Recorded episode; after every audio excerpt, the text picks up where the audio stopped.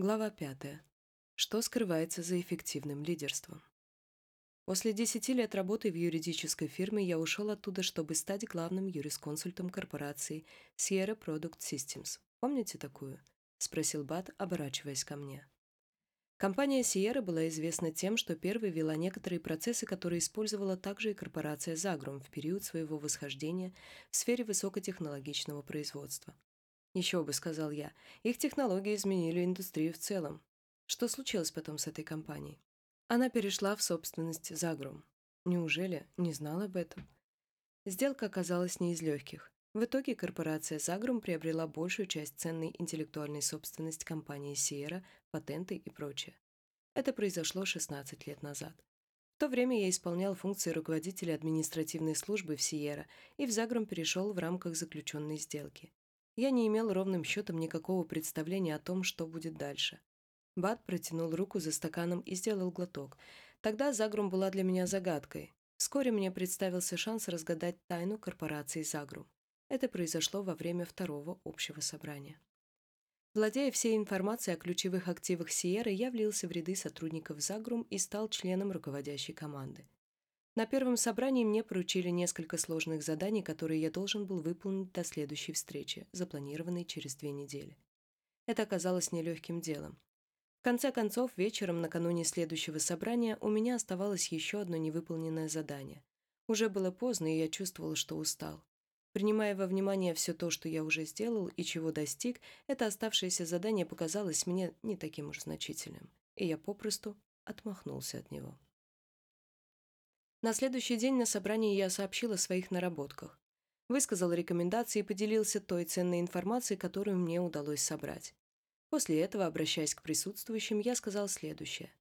Так как все свое время я потратил на выполнение этой работы, учитывая преграды, с которыми мне пришлось столкнуться, осталось одно задание, с которым я все-таки не справился. Никогда не забуду того, что произошло после моих слов. Лу Герберт, занимающий на тот момент пост президента компании, повернулся к Кейт Стеннерут, которая тогда занимала мою теперешнюю должность, и попросил ее взяться за это задание и выполнить его к следующей встрече.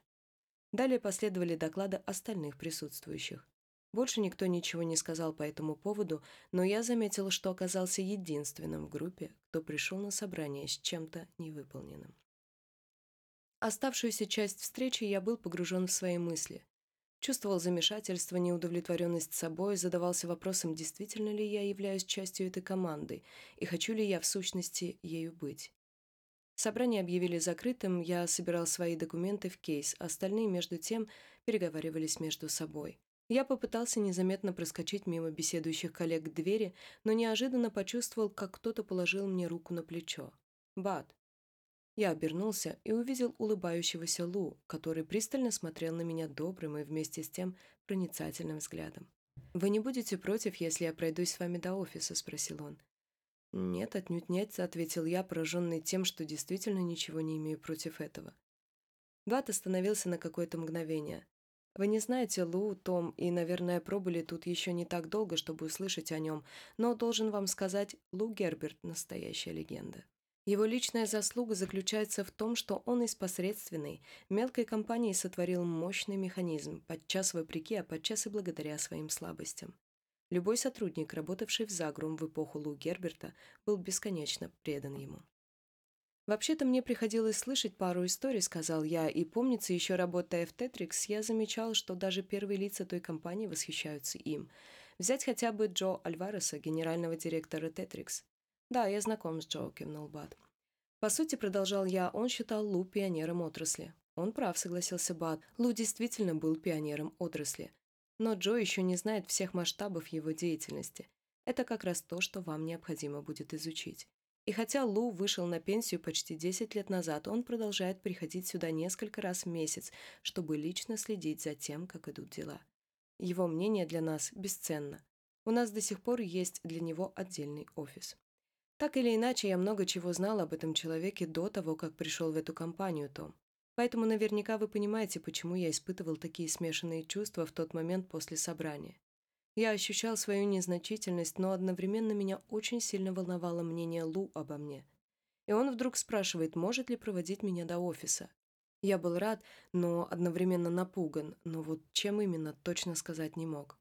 Он спросил меня, как я отношусь к переходу на новое место работы. Все ли в порядке в семье и дома? Получается ли у меня положительно воспринимать те испытания, с которыми приходится сталкиваться в Загрум? Он огорчился, когда услышал, что Нэнси тяжело переживает мой перевод и пообещал лично встретиться с ней и попытаться чем-то помочь. Кстати, в тот же вечер он позвонил Нэнси и договорился с ней о встрече. Когда мы подошли к моему офису, я собрался было развернуться и уйти, но тут Лу взял меня за плечи и посмотрел прямо в глаза. Это был взгляд заботы и теплоты, что отражалось в каждой его морщинке. «Бат», — сказал он мне, — «мы счастливы видеть вас в наших рядах. Вы талантливый работник и хороший человек. Вы приносите большую пользу нашей команде. Но вы никогда больше не разочаруете нас, так ведь?» «Он так сказал?» – переспросил я, не веря своим ушам. «Да». «Я, конечно, ничего не имею против Лу», – возразил я, «но, думаю, это было не очень корректно, принимая во внимание вашу оплошность на собрании. Мне кажется, так можно лишь оттолкнуть человека от себя. Это чистая правда». В который раз согласился Бат. Но самое интересное, со мной тогда этого не произошло. В тот момент я не чувствовал себя оскорбленным, и, можно даже сказать, слова Лу определенным образом вдохновили меня. Я услышал свой голос. «Нет, Лу, конечно же нет, никогда больше я не огорчу вас». Теперь я понимаю, что это звучит не очень искренне, но, поверьте, было именно так. Лу крайне редко поступал так, как советуют в книгах. Он наверняка нарушал все без исключения известные человечеству принципы менеджмента, если бы сто человек попытались поступить со мной так, как это сделал Лу на том собрании, уверяю вас, лишь одному из них удалось бы пробудить во мне искреннее стремление к дальнейшему сотрудничеству, как это удалось Лу. Согласно любой книжной рекомендации по теории управления, это ни в коем случае не должно было сработать. Но так или иначе, сработало. И Лу обычно всегда добивался своего. Вопрос лишь в том, почему, почему это срабатывало. Как вы думаете, Хороший вопрос. Не знаю, в конце концов признался я, пожимая плечами. Затем, поразмыслив немного, добавил, «Возможно, вы поняли, что поведение Лу продиктовано заботой о вас, поэтому и не чувствовали в этой ситуации отрицательных эмоций, как это могло бы быть в других обстоятельствах». Бат улыбнулся и снова сел в кресло напротив меня. «Том, то, что вы сейчас сказали, чрезвычайно важно. Смотрите. Если мы можем определить, что чувствуют люди по отношению к нам – то именно на это мы и реагируем. Позвольте привести вам еще один пример. В корпусе номер 6 у нас пару лет назад работали два сотрудника, которые постоянно не ладили между собой и тем самым мешали работе всего коллектива. Один из них как-то подошел ко мне и сказал, «Я не знаю, что дальше делать с этой ситуацией. У меня не получается уговорить Леона сделать шаг навстречу и нормально сотрудничать. Я всякий раз интересуюсь, как дела у него дома, приглашаю его на ланч, но Леон по-прежнему не воспринимает меня, что бы я ни делал. «Гейб, я бы хотела, чтобы вы проанализировали следующее», — ответил я ему. «Пожалуйста, подумайте хорошо, не спешите отвечать. Когда вы предпринимаете все эти попытки, стремясь показать Леону, что вы действительно проявляете интерес к нему, что больше всего занимает ваши мысли, он сам или его мнение о вас? Мне показалось, что Гейба слегка удивил мой вопрос, тогда я продолжил. Возможно ли он не верит в ваши порывы именно потому, что вас на самом деле больше интересует ваша собственная персона? В конце концов, Гейб уловил суть проблемы, хотя это был и болезненный момент для него. Так или иначе, ему решать, как поступать дальше и как воспользоваться теми идеями, о которых мы говорим с вами сегодня. Бат бросил на меня долгий взгляд, будто пытался прочесть мои мысли. «С вашего позволения я приведу вам еще один пример», — сказал он, — «более личный. Однажды утром, много лет назад, мы с Нэнси поспорили о чем-то и никак не могли прийти к согласию. Насколько я помню, она расстроилась, что я не помыл посуду накануне вечером, а я расстроился из-за того, что это ее так огорчило. Думаю, ситуация вам знакома. «О, да, у меня такое часто бывает», — сказал я, вспоминая самый последний из длинной череды ссор, которые регулярно возникали между мной и Лорой. Она произошла утром того же дня. Через некоторое время мы с Нэнси разошлись по разным углам комнаты, продолжал Бат. Наше небольшое расхождение во мнениях меня настолько утомило, что, уже опаздывая на работу, я решил положить этому конец и извиниться. Я подошел к ней и сказал «Извини, Нэнси», и наклонился, чтобы поцеловать. Наши губы встретились всего на какую-то долю секунды. Это был, наверное, самый короткий поцелуй в мире. Я не хотела, чтобы так произошло, но это все, на что мы оба были способны в тот момент. «Неправда. Ты ведь так не думаешь», — сказала она тихо, а я в этот момент слегка отстранился. И, конечно же, она была права. Я так и не смог утаить то, что действительно чувствовал.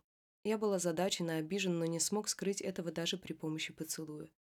Помню, как шел через холл гаражу, кивая головой и бормоча что-то под нос. Теперь у меня было еще больше доказательств непоследовательности моей жены, ведь она даже не смогла принять мои извинения. Но как раз в этом все и дело, Том. Как вы думаете, можно ли было вообще назвать мой поступок извинением, которое она могла бы принять? Нет, потому что в душе вы так и не думали. Нет, потому что в душе вы так не думали. Все было именно так, как сказала Нэнси. Совершенно верно. Мои слова говорили «прости», а мои чувства нет. Все во мне, интонации голоса, взгляд, осанка и прочее выдавало мою неискренность и демонстрировало игнорирование потребностей жены. Именно на это она и отреагировала. Бат замолчал, и я вспомнила об утренней ссоре с Лорой. Ее лицо, лицо, которое когда-то излучало заботу и жизнелюбие, в тот момент было омрачено сильной обидой, а ее слова больно ранили меня и подрывали веру в наш счастливый брак. «Я больше не узнаю тебя, Том», — сказала она. «А что еще хуже? У меня постоянно складывается такое впечатление, что ты даже не прилагаешь никаких усилий, чтобы лучше понять меня. Мне кажется, будто я доставляю тебе одно беспокойство, да и только. Я не могу вспомнить, когда последний раз чувствовала любовь с твоей стороны.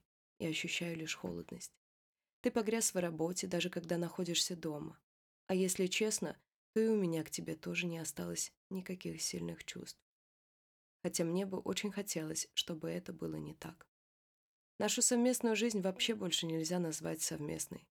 Каждый из нас живет своей собственной жизнью, находясь под одной крышей, время от времени интересуясь друг у друга, какой сегодня день или какие у нас планы на уикенд. Мы даже умудряемся улыбаться, но это все ложь. За этим нет никаких чувств. Тут все дело в том, услышал я голос Бада, который отвлек меня от собственных мыслей, что мы чувствуем, как к нам относятся окружающие. Требуется совсем немного времени, чтобы понять, как поступают с нами другие. Подавляют, манипулируют или стараются перехитрить. Лицемерие удается распознать практически всегда. Почти всегда человек чувствует обвинение, скрывающееся за показной доброжелательностью, и, как правило, не желает принимать такое к себе отношение. Неважно, Будет ли при этом наш собеседник стараться держать себя в руках, ходить вокруг кругами, притворяться, будто внимательно слушает, спрашивать, как поживают члены нашей семьи, короче, проявлять интерес к нам всеми известными ему способами. То, что мы чувствуем и на что реагируем, сводится к следующему. Как этот человек на самом деле относится к нам, предпринимая все эти действия? В мыслях я снова вернулся к Чаку Стелли, «Да, я понимаю, что вы хотите сказать», — сказал я. «Скажите, вы знакомы с Чаком Стелли, руководителем административной службы компании «Тетрикс»?» Рост около шести с половиной футов, редеющие рыжие волосы, узкие глаза и напряженный взгляд, — уточнил Бат. «Да, это он. Мне было достаточно десяти минут, чтобы понять.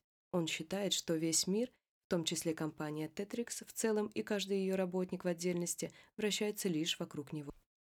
К примеру, я помню, как однажды мы с Джо Альваресом проводили телеконференцию, подводя итоги суматошного октября, когда нам пришлось в авральном порядке устранять недоработки по выпуску одного из видов продукции. Это была сложнейшая работа, которая на протяжении месяца забирала почти все наше время, мое и мои. Джо по телефону выразил всем поздравления в связи с великолепно выполненным заданием. Догадайтесь, кто принял всю похвалу на свой счет? Стелли? Конечно, Стелли. Он даже не считал нужным выразить нам свою благодарность, а когда вроде бы пытался это сделать, то сказано это было таким уничижительным тоном, что было бы намного лучше, если бы он вообще ничего не говорил. Он просто-напросто принял все как само собой разумеющееся, и один купался в лучах славы. Думаю, в тот момент он по-настоящему верил, что это полностью его заслуга. Откровенно говоря, меня от него тошнило. Это только один случай из многих. Бат слушал с интересом, но неожиданно до меня дошло. Что я делаю? Поношу своего старого босса перед новым? И я решила, что лучше все-таки будет закрыть рот, незамедлительно. Так или иначе, мне кажется, что Чак Стелли является ярким примером того, о чем вы говорили. Я откинулся назад в кресле, демонстрируя, что мысль свою я закончил в надежде, что не успел сказать слишком много лишнего. Даже если Бада что-то и насторожила, он этого не показал. Это хороший пример, согласился он. А теперь сравните Стелли и Лу. Или, если точнее, сравните то воздействие, которое имел каждый из них на людей. Можете вы, например, утверждать, что Стелли умел и поощрить вашу работоспособность и вдохновить вас на достижение новых результатов так, как это сделал Лу в отношении меня? Ответ мой был однозначным. Никоим образом. Стелли никогда не поощрял профессиональную самоотдачу и не пробуждал в других преданность делу. Но поймите меня правильно, независимо от этого я усиленно трудился, потому что у меня была моя собственная карьера, которая заботила меня прежде всего. Второй вопрос, что никто никогда не лез из кожи вон, чтобы помочь именно Стелле. Заметьте, некоторые люди, как, к примеру, Лу, способны пробудить в коллективе преданность делу и чувство солидарности, несмотря на некоторую неуклюжесть в отношениях с людьми.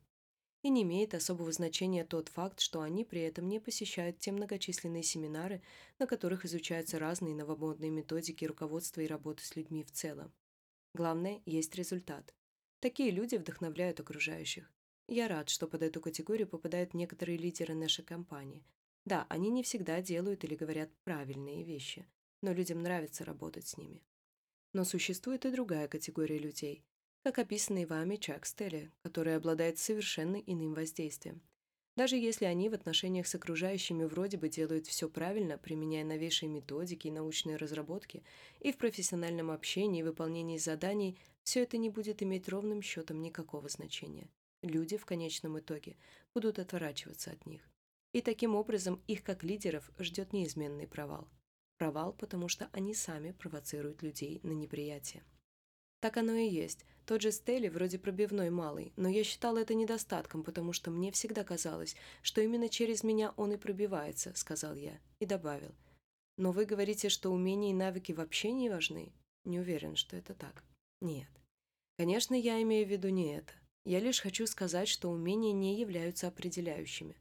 По своему личному опыту могу отметить, что они представляют ценность в том случае, если их используют такие люди, как Лу, которые умеют снизить до минимума возможности возникновения непонимания и дискомфорта. Но от любых умений и навыков мало толку, когда ими пользуются такие люди, как Стелли, насколько я могу судить о нем из вашего описания. Пытаясь навязать свое мнение или пробиться, как вы говорите, за чужой счет, они вызывают лишь неприятие. Будут ли умения и навыки людей эффективными или нет, зависит от других, более значимых вещей. Более значимых?